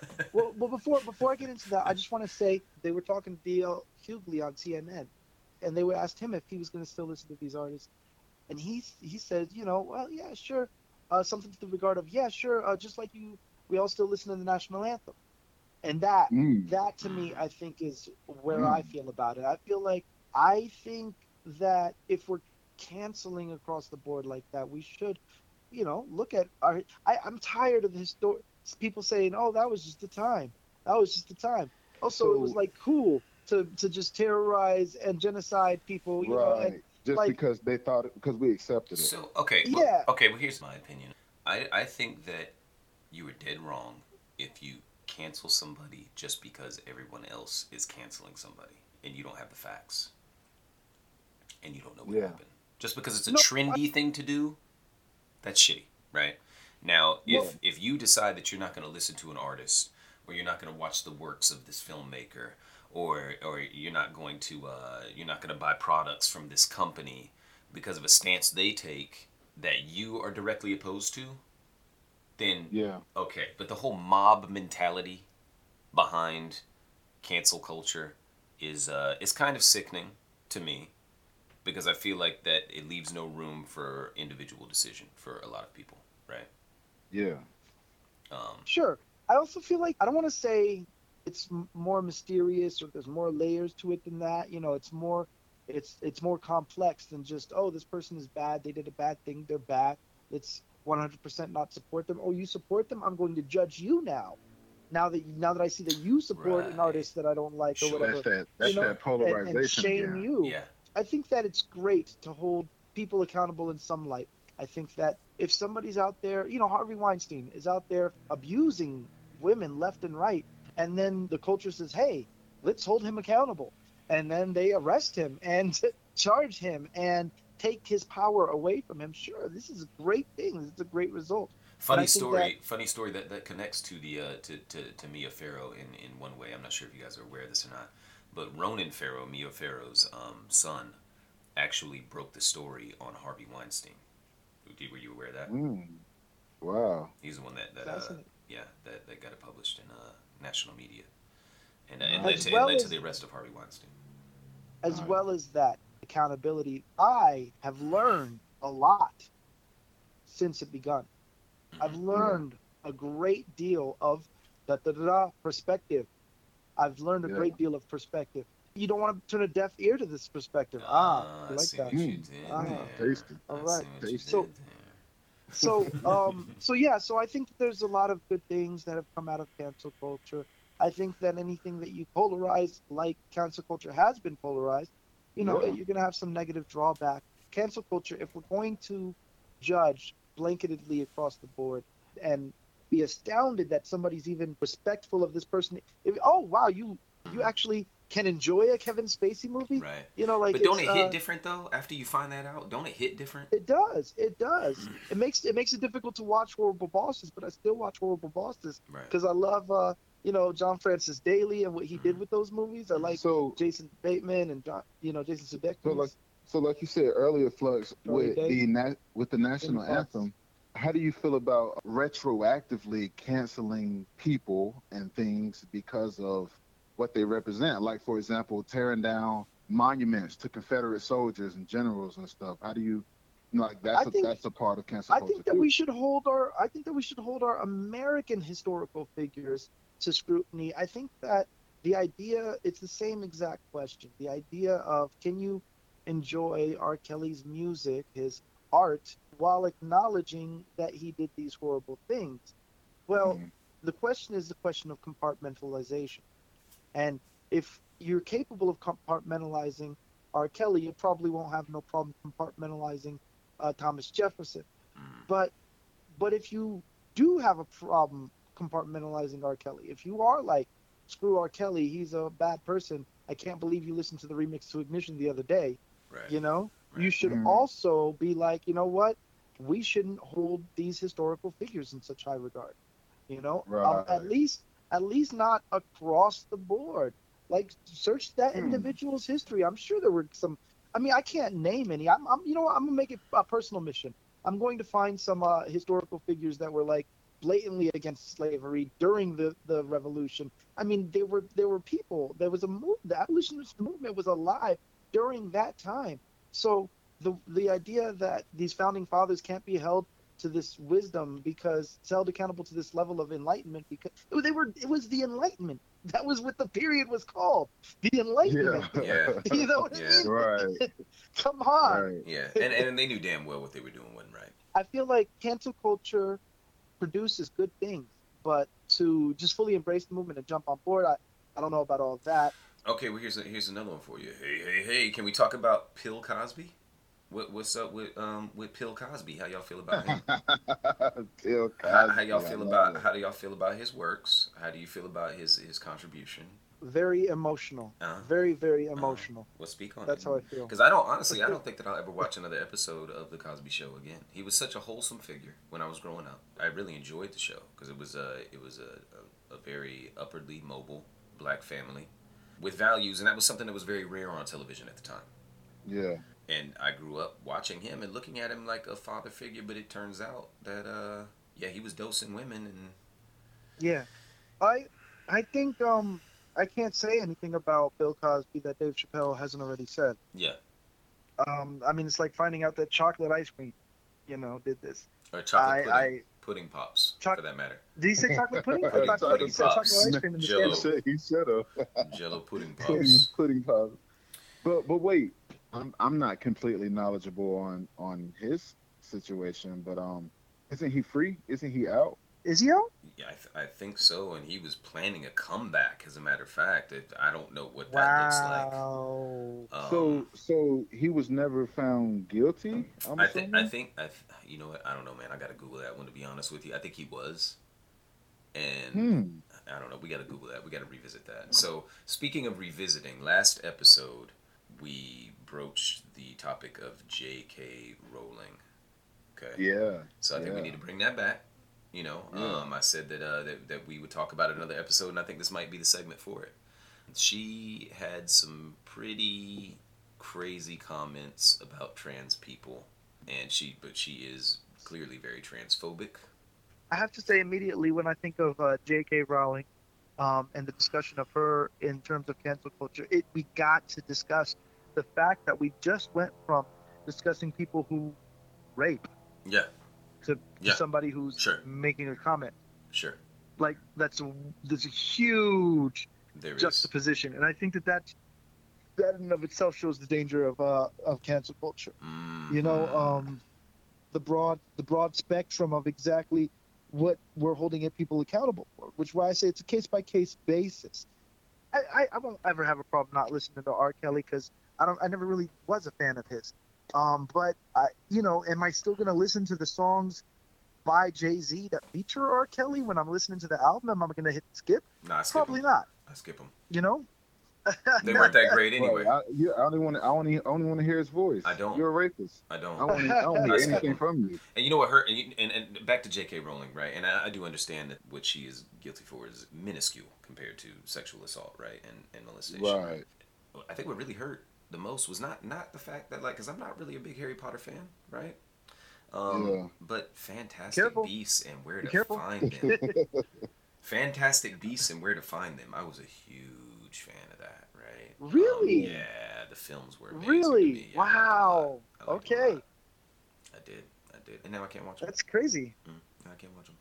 I, I think that goes into what what you flux were about to go into earlier when you said that goes into self censorship. You know, at, at some point, if you're big enough or known enough or famous enough, you have to really be careful about what you say. I mean, even even us, we have to be careful about what we say, and we just have a small podcast. Right. You know, Right. but here, Right, here we are, episode two, apologizing for episode one. Right. so right, right. that is you know what I'm saying? But um I think that that being able to say what you believe in is is one thing that makes this country great, true. Mhm. But to be able to say everything is damaging. Unlimited No. free speech is is is harmful. Well, so okay, so, so people argue argue the fact that uh that cancel culture is um on the opposite end of the spectrum from from freedom of speech, which Right. it's not it's not so though. It's not so. right. No, I wasn't. I wasn't suggesting. Oh, I know you uh, weren't. I know you weren't. I'm just talking about people in general, right?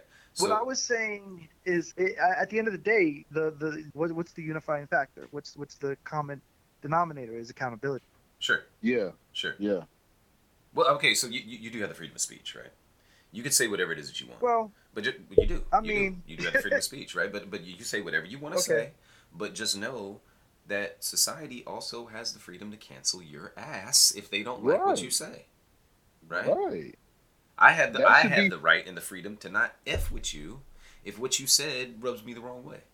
Right. If it's I the three of us and we do business together, and I say something to Joe that is uh, offensive or disrespectful, and he doesn't continue to do business with me, that's kind of common sense. That's something I should have expected, you know. Mhm. So, so as far know. as J.K. Rowling being canceled, if you're openly talking or tweeting about tra- saying transphobic things, you should expect the backlash. Yeah. You should ex- you should know that hey, some people are not going to like this. Maybe you need to just be quiet. But this is this is where I feel like you because- re- you re- I really need to caution the listener though, right?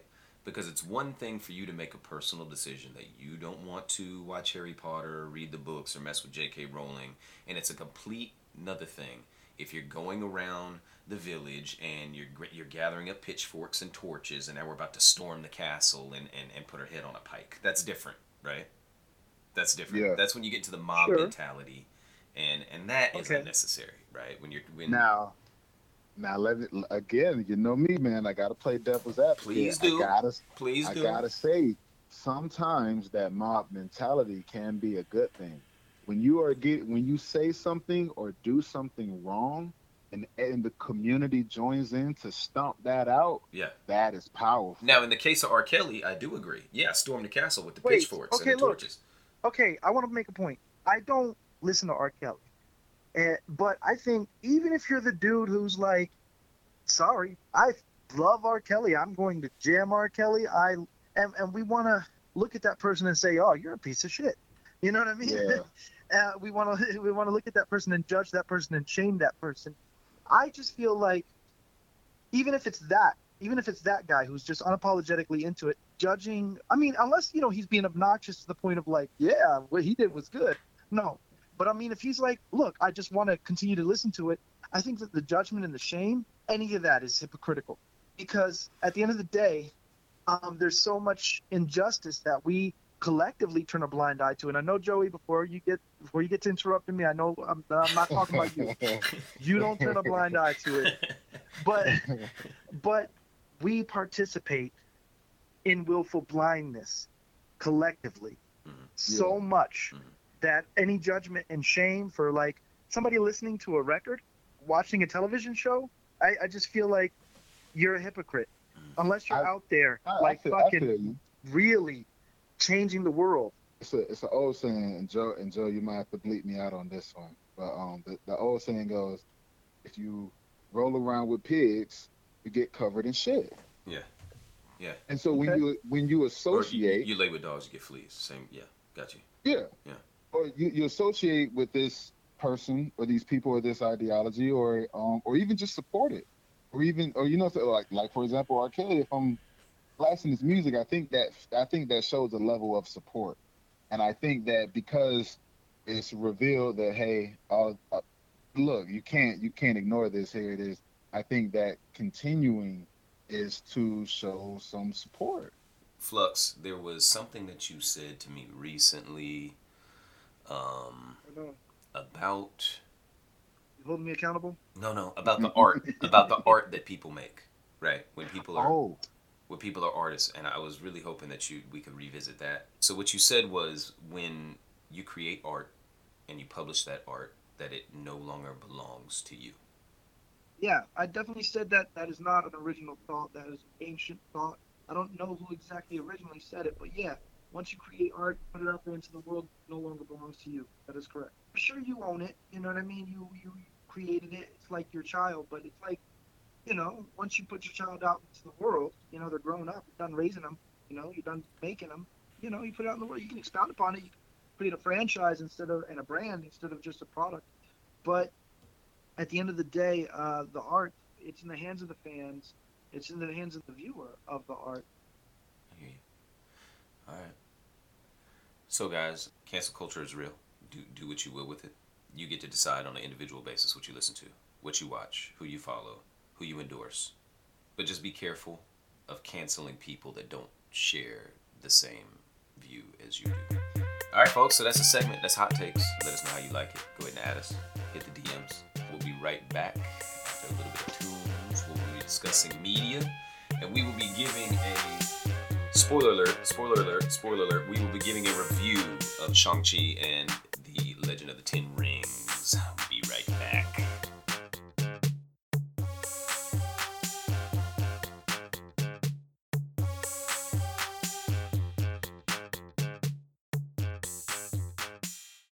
All right, listeners, we are back. We are diving into the media portion of our episode. Now, last week, we all made a decision that we were going to watch Shang-Chi and the Legend of the Ten Rings. Fellas, did everybody see the film? Raph, I know you saw it. Flux, I know you saw it. right. It's right. It's, it's really me. It's like this. Right. Is that, is, Right. Did you see that shit? Izzy, did you see yeah, it? yeah. I saw Shang-Chi. it, okay. It was Nice. amazing. I'm so Okay. happy to hear you say that, Izzy. Okay. Yeah. All right. I um I, I gotta say, um I I am wrong. I did have to bootleg it. I couldn't go out and see it in theaters. Oh. But but it's such a good movie. I really enjoyed it. I do want to support it. So this weekend I'm taking my boys and my wife out. We're going to see it this weekend. I think it's going to be a different experience for you in theaters anyway. Yeah, I think I think so. You know. Yeah, because the, the subtitles aren't in Spanish every time somebody speaks in, in Mandarin. Now was now, was that Mandarin or was that Cantonese? So I uh, I went to see the film uh, Friday night. I told you I dated myself Friday night, but I went to go see the film by myself, Lone Wolf. Your boy, your boy dosed some psilocybin before the film, and um, Yeah. I got to tell you, I took some notes here, and I can't, I can't read none of them. It's No, all pictures. it's a No. Sanskrit. No. Aramaic, actually. I Right. don't know how, it's an Aramaic. but it's It's a Sumerian tablet now. It- I it- don't very know. It looks like crop circles and um. It used to be a cave Kindle. paintings. Now it's a Sumerian tablet. No, I can read it. I can read it, but a lot of it turned into it went from an actual critique of the film to social commentary and philosophical thought. So I'm gonna share some of it with you. Okay. But uh, I'm, I'm not. I'm just gonna share the things that had nothing to do with the film, and then we can go right into the film if that's cool. Um, why is everybody so heavy-footed when they walk? Why do people stomp so loudly, especially in movie theaters, going up and down the stairs? Can't you see that I'm here to watch a film? Can't you see that I'm trying to pay attention to the dialogue, even though it's in Mandarin Cantonese. or Cantonese? I can't tell the difference. But the stomping of your your feet are not that big. Why are you stomping them? You got to be 120 pounds. My advice to everybody in the world is tread lightly. Tread lightly. There may be a snake. Let me flip the page here. Okay, no, that's all I can share. The rest of this is, is so- way too, way too crazy. It's way too crazy. I have confirmed from Google searching yes. Shang-Chi is Mandarin, Okay, the, the language okay, that they speak. Okay, I figured it was. I figured it was. Mm, okay. Did you see? Did you see the previews for the Eternals prior to the film? Yes. Oh, doesn't it look so dope? Yes. Yeah. I heard that uh, I heard that Angelina Jolie was like about that I don't like superhero movies life until Oh yeah. the Eternals came along Mhm. and she was like, "Whoa, there is something about this movie that is making me making me sign up and do this movie." Making me want to be so relevant like- in Hollywood again. Is that what you mean? Yeah. That's yeah. That's so funny, Mhm, mhm. right? Tarantino's next movie is gonna be a superhero movie. Then we're gonna see the Scorsese, Ooh. the Scorsese, Tar- the Scorsese superhero movie. What do you guys think about the film? First of all, first of all, I got to tell you, it, it not yeah was the opening scene with the bamboo, like when the bamboo was moving at the very beginning and he was dancing. It was like it was a fight scene, but it was more like a it was more like a dance. It was kind of cute, bro. They were like kind of romancing each other while they were. It reminded me of the original Addams Family cinema, um, where uh, where Go- where uh, Gomez and what's her name, Morticia are Yeah. dancing, Yeah, yeah, yeah. and they yeah. share that real fiery moment. It was so dope. Yeah, that was that was a beautiful beautiful uh, part right there. I'm gonna go ahead and say it. Yeah, Perfect movie. This is a perfect movie. I, I think I gotta Mm. agree with you, bro. I'm gonna give it ten out of ten. I'm gonna give it ten out of ten. Yeah, Um, I, I had nothing bad to say about it. Solid ten out of ten. So tell me about some of your favorite parts, Flux. I, I, I want to hear An- An- Izzy. honestly, I just I, I loved the spirit of it. I loved that he was just chilling in America doing his America thing, and then on the subway, all of a sudden, his his heritage kind of caught up with him. His culture just kind of like uh, you know he couldn't deny his legacy no longer. I think that that was really great. I loved that that there was a social commentary in the movie about defining success by some corporate level versus just enjoying your life. Mhm, You know mhm, Yeah. and and they they highlighted that at the beginning of the movie and then he's like yeah let me go conquer the world essentially mhm. real quick Right. because it Yeah. needs to be saved you know Yeah. uh and i'll be right back to uh enjoy myself again you know i'm i'm still the same dude i thought that was i thought that was pretty dope I love all the um all the callbacks to Asian folklore, like the nine-tailed foxes, Yeah, the that was dope. lion Oh, yeah. dogs, Yes. the dragon armor. I was like, oh Yeah. man, they are doing it up for the community, man. They that's really did. and that's yeah, that, that I was gonna speak big- on that. I'm glad, I'm glad you said something about that. Yeah, the lion dog was amazing. The lion dogs were beautiful. Yeah, was- and I, I love I love how it moved the same way um in the in the parades. How you know how the Yeah. people moved the, uh, the oh it was so dope. The- Mhm. It was so on point, man. So on point. so I want to talk Did about you the. notice? Did you notice all the uh, the hip hop references? Like in this room, there's that uh, OutKast "Think on Your" poster. Oh yeah, yeah, yeah, yeah, yeah. Oh, yeah, yeah. yeah. yeah, I yeah, it. I peeped you're not gonna you're not gonna not notice that Yeah. yeah, yeah. Well, we, like, well, oh, we shit, are not gonna not notice that. right? Right, right. I was like, "Stank on you." That's what's up. So you remember the bus scene where they were fighting on the bus? okay yes, Okay. So Am I the only one who thought it was so dope how he like took his jacket off and then wrapped that dude up and then like hit his ass Yeah. and then like flipped the jacket Right. back on and started fighting the other cat? Well, we're so not cool. spoiling anything, by the way. Uh, no spoiler. Okay. Oh no, no, I already said it, yo. If you put- listening to the episode, and you, it's your fault if you listen to this and you ain't seen the film. I mean, if you ain't seen the film, then you know that's we on we you. discussed. we said spoiler We're not telling you whether or not to go see it. So uh, You did- yeah, you did say let's break spoiler into alert. some so- philosophical. I did, I did, I thought I did. So one thing, one thing I thought was very interesting in it, and it, it was uh, very special to me, is that the majority of the film was filmed in the Bay Area, right? Mhm. um, in SF, and I saw a lot of the sites. They rolled through Ghirardelli Square. I've been there several times. Kicked it with my peoples there, um, and the bus. The bus said SFT, and the bus uh, SFT. I'm, I'm assuming they it stands for San Francisco Transit, right? Yeah. But it was written in the same font as the Muni, which is actually what the bus is called in SF, and I'm, I'm pretty sure that they had to pay Muni Oh. some royalties if they were to use the name, so they changed it to SFT, which I thought was right. was, Okay. was kind of cool. Was kind of cool. I was gonna say, um, I would be remiss if I didn't acknowledge the fact that uh, Shang Chi, uh, from a Marvel perspective, from a from a fan of Marvel, you know, the MCU had previously ruined the Mandarin character with uh, the Ben Kingsley performance character. Uh, not not not even anything against Ben Kingsley as an actor, just with the way that they approached it, with um, him portraying the Mandarin and it just being theater or whatever. Yeah, they destroyed a really great character.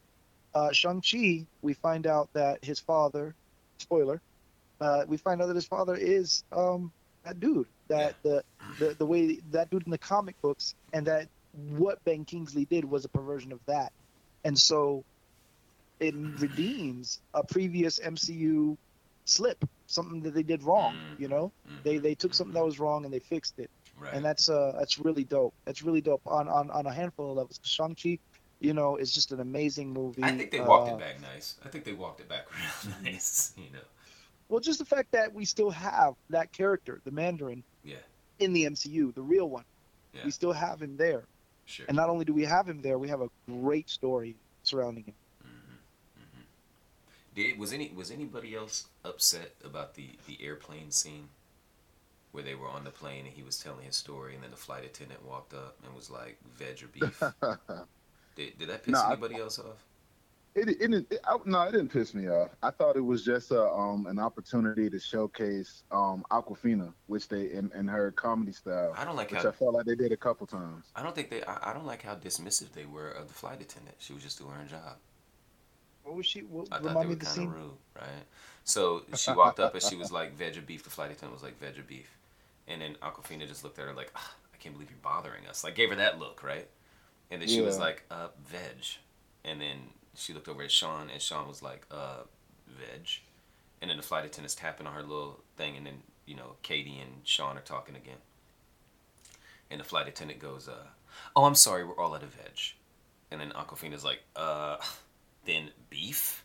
I guess, right? I just don't like when people rude to like flight attendants and servers, man. I just don't, you know, yeah, they yeah, just trying to do their job, man. I feel that. I feel that. That's Yeah. worth Don't do acknowledging. that. Sure. don't do that. They didn't Sure. have to Be be, so nice to your uh, service people. Yeah, man. Except cool. except police officers. Police are the only folks who are doing their jobs. You can just be mean. Well, those aren't. said service people, service not people, people who Those pretend to have a service. yeah, Not- nah, I said service, not quote unquote service. nah. Those are those are those are those are border patrol agents right Quote there. Those are Right. those are those are slave riders. Anyhow, Man, we always end up back here. So uh, I don't really have much more to add, um, except for dude, I was peaking when they got to Macau and all those colors. Oh, Oh, yeah. That's You know, funny, man. you know, Joey, the Yeah. colors, the different colors in these Marvel movies, they represent different types of magic. We should Yeah. look that up and, and, and discuss that on the next pod. That sounds that sounds Sure. that's fascinating. For sure, I'd discuss anything Marvel. Uh, fascinating. I'm Mhm. Team Marvel all the way. Okay, so who who, who was y'all's uh, who was y'all's favorite character? Awkwafina. Awkwafina. She's, Yeah. she's, she's, yeah. I the gotta cutest- say- I don't I gotta say something about Awkwafina. name, I don't necessarily find but I did see it a while ago. I don't I don't find Awkwafina that attractive physically. Really? No, You just not- go I don't. that out there. I don't. I. I don't. I mean, I feel but, like even if you feel but- that way, don't be like talking smack. Oh no, I'm saying I'm no, I'm, I'm not done. Let me let me finish. Allow me to finish. Allow me to finish. Her character, right? She's got this je I ne think sais her character. quoi. I think she's charming. Yes. she's charming. And that is attractive. Flux. Who's your favorite character? You call me Raph. Call me Flux. Okay. Who, who's your favorite character, bro? I really, I really love the Shang Chi character too. I mean, not the Shang Chi. Uh, the, the Awkwafina character. I don't remember her name. Can you, you guys saw Katie. it rec- more recently? Katie. Katie. Yeah. Okay, yeah, I, mean, really don't- like the don't know Katie what her character. Chinese name was, but Katie is what she she went by, or maybe that was her. Um, I really liked her character. I liked, um, I don't want to say the comedic element. I like her voice. I like, like I Yeah. liked her in um Raya the Last Dragon. Mhm. Um, I liked her in Shang Chi, and I and I um liked uh that she was like a small character. Yeah. That was very human, Mhm. but was still involved, and found a play, way to way to take apart. And I feel I feel like that has a you know meaning as well. It's very prevalent in Marvel. Uh, a lot of the the heroes are very flawed. Uh, very you know the in in DC everything everyone's got superpowers. In Yeah. Marvel, everybody's kind of holding on by a thread, and that's that's us. Yeah, You know. Yeah, yeah, yeah. I like it. So my favorite character, um, was Morris, bro. Yeah. What's up with Morris? Y'all didn't like Morris? Speak on it. The little furry chicken nugget dude with the six wings. The little, the little guy that was that like showed them the way through the, the, the bamboo maze. You were too high, bro. Hey, bro, come on now. Morris was dope. then Morris was speaking to the, the, the, the Mandarin character, right? And then he was Yeah. translating. It was kind of like uh, Chewbacca and Han Solo. I kind of liked it. I, I I, like would've, the, uh, um, I Morris like, was I like the guy. I like the guy who was talking to Morris, the, the crazy guy. I don't know who. yeah, the the, I the, mean- the Mandarin is that who we're gonna call him? What, what was his? I forgot what his name was in the film. The fi- the final the one of the final scenes when uh when Shang Chi uh he threw all the rings into the belly of that big demon thing that was in the water, right? And he was in the air and he was coming The down. dragon? Yeah, no, it wasn't the dragon. The, the thing that was is that a dragon? The little soul sucking, the big soul sucking thing. Was that a dragon? Yeah, Oh, you yeah. talking about the? Are you talking about the first, the little things that came out, or are you talking about the big? The No, big the the, big the big thing, the big the big villain that was released. The big thing is definitely a dragon. Yes. Okay, okay. So when he threw when he threw the ten rings into the actual dragon, and uh, he was coming yeah, down out was of the air. Wasn't the way that he was posed in the air and the way he was coming down reminiscent of the food and liquor cover from Lupe Fiasco? Ha, nice. Oh, It looked just like Lupe Fiasco coming like in the air. I was like, Yeah, dang, that looked just like the album. So that so that album cool. holds a very special place in my heart. It's one of my favorite albums. Is a food and Liquor. Oh, liquor. yeah, food and liquor sure. one, right? Can we talk about how long my dude was in the water after his dad knocked him in the? Well, he was in the water like twenty Oh, minutes. yeah. The sign was the scene was twenty minutes long, bro, and I'm like, what are you doing? What's going on? But I thought it was You dope how, what the, how the dragon released the oxygen and he he flipped over and he breathed it in, and then the Yeah, yeah. Dragon That's came out that's the the justification. That's Yeah. that, I like that to, made it um, possible. that was ill. I like to when I'm watching a movie and a character goes underwater. I like to hold my breath right when they go underwater. to see how realistic it is. if I can make it they pop back up. Hey, hey, let me tell y'all something if y'all don't know. Flux got breath control too. oh, for So sure. this dude could Yeah, hold his breath Control style for a long ass time. You feel me? If you You try to drown him, if you try to drown him, your arms are gonna get tired before he'll drown. I guarantee you. I guarantee you. I'll Don't actually try be it. underwater spitting like a hardcore 120 bar verse. Yeah. Bars. Bars. You know, Oh, it'll look like I'm God. Yeah. struggling. I'm actually waving my arms because I'm rapping. That's it. That's it. All right, so okay, let's uh let's get into some music, y'all. Y'all, uh, all right. So what y'all listening to right now? Also, by the way, I've been rocking that Iglooghost. Hey, That I told you, man. It's go. wild, ain't it? Now only I only listened to the most recent album. Would you say it was called? Uh, some it's some I don't know. It's not It's a English. late, Lei Line Eon. okay, that right. Yeah, The album yeah. goes. It goes. yeah. That should go yeah, like green light. man. It go like green light. there. hmm hmm hmm And and you see what I'm saying? Like it's it's very experimental. It's Yeah. very new. He's pushing it, but Yeah. um, It's genre It's- bending too, right? So it's like yeah. yeah, yeah. You can't really you can't really pinpoint. I don't even know Mhm. how you classify it. To be honest, Right, with you. you you can't. You just like it or you don't. Yeah, It's simple as that. it's the jam though. It's where. Oh, Yeah. I also once heard a friend say, it is Sue George, and the- the reason why I know this is because I was listening to one of the live albums, and this dude on stage introduced him and said Sue George. So nice. For all the listeners, don't be calling him Sue Jorge. I know it sound right, but it Right. ain't. Sue George. right, right. Uh, uh, Flux. I was just gonna say that I once had a friend who uh, had a Beck album. I think came up on his iTunes, naturally classified by the iTunes as unclassifiable. Really? Ooh, nice. Like that was the genre. I The wish genre was unclassifiable. I wish Spotify. sexy. I wish Spotify and um and and uh, Apple Pods would allow me to classify this podcast as, as unclassifiable or or, or variety because No, I had to put it what under. you What- what I had to put it what under comedy.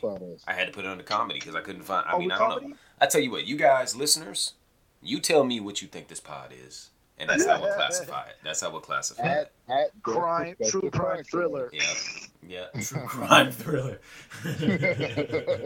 right, So- scary stories. arts and crafts. So, uh, new music, um, and I know this is about it's about two months old, but have y'all heard King's Disease two, That's um. the new album by Nas, right? Yes, Yeah, yeah. boy, I was, boy. boy. I'm gonna tell you something. Let me tell you something that, that your boy Nas does, and this is this is this is one of the reasons why I love him. Right? Mhm. He stays relevant. Right? right. Um, yeah. Your dude stays on topic. And Yeah. every time I hear a new album from him, it's like I'm hearing him again for the first time. Right. Right? He he never Yeah. gets bland, in my opinion. Right? Yeah. And it was it's very difficult for any artist to get a 10 out of 10 for me. So I'm gonna give Nas an 8.5 out of 10, only because Mm. Some of the features and, and there's a couple just a couple of tracks that I really couldn't jive Yeah. with on the album. But it's I mean it's uh, I forget how many uh, songs are on the actual album. Um, but yeah, eight out of ten, and that's a that's a great great uh, score for me um, on that. But it, if you haven't heard it, give it a listen. I would recommend you listening to it front to back. Don't take your shuffle off because you, I, I feel like uh, for an artist, it's very important that you listen to the work in the order in which they um, intended. Right. Right. Yeah, they, Yeah. they took a lot of Nobody time. for listens to albums. You Yeah. know, listen to an album. Listen Yeah. to the album. Yeah, because it's a Start at the complete work. It's a let it complete work. Sure, sure. You know. And you don't read a you don't you don't go you don't open a book and read page three, then read page fifteen, and then read page one. No, no, no. Read the whole thing front to back, right? Unless it's the dictionary. Uh, oh yeah, well then okay, yeah, you got a point there. You got a point there. And also, uh, Eminem's got a feature on the album, and Ooh. I'm gonna tell you, I'm not impressed. You Oh, said you said unimpressed. Yeah, and I'm gonna tell you why I say that. That's because I feel like Eminem has set the bar so high for himself, in my opinion. Yeah. I think that. I just like. now compared compared to other artists and other verses, yes, he he killed it, right? He No, I, absolutely I, killed I just like. uh But I I just hope- like it when Eminem does some says something real. Like I, I really enjoyed him on uh on the uh the Nicki Minaj record. I forget what was the name of the track, but he was on that and, and Roman's he said, Revenge. What'd you say? "Huh? You said you talking about that Roman's Revenge?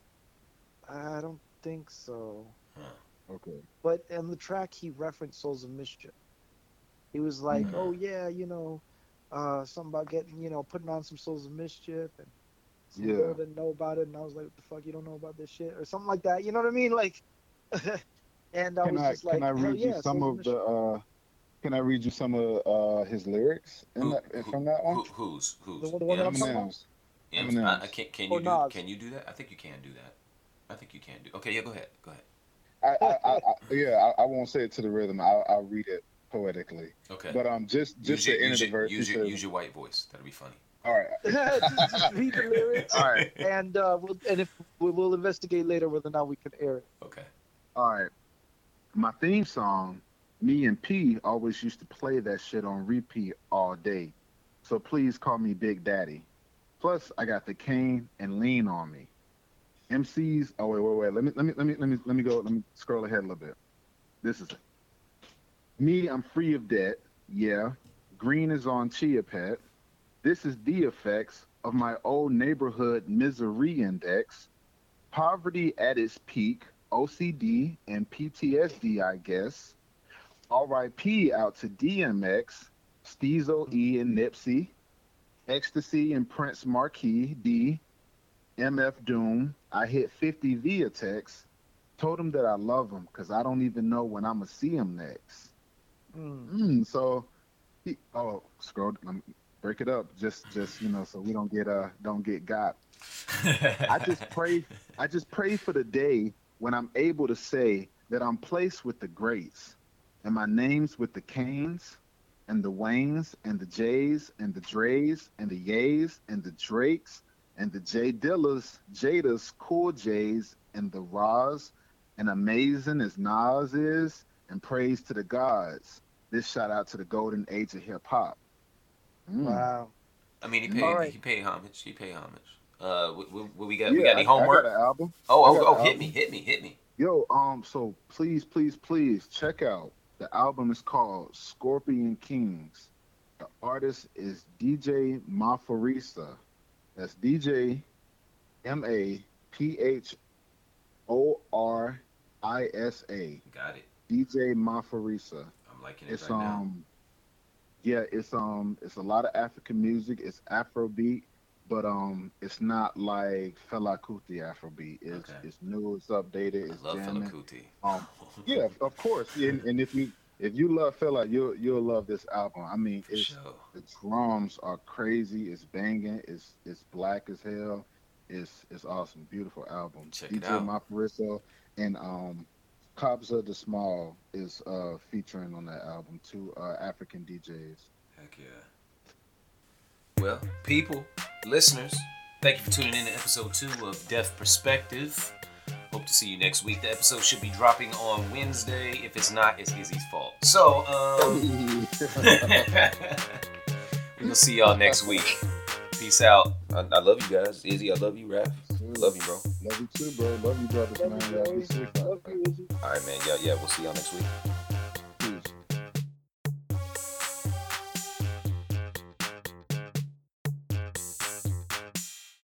All right, so this Man, is the wait, thing. I'm sorry for the I'm Um, sorry for the crackling. That's my my cat is on the scratching post. But Bagheera is going ape shit right now on the scratching. Your, post. your Hey, what is on a on a scratching post? one of my two cats. what is on a what? One of my two cats. I have two cats. I'm Yeah, a cat Oh, you got dad. two cats. Nice. Yes, I have two Yeah, cats. you weird, bro. I know.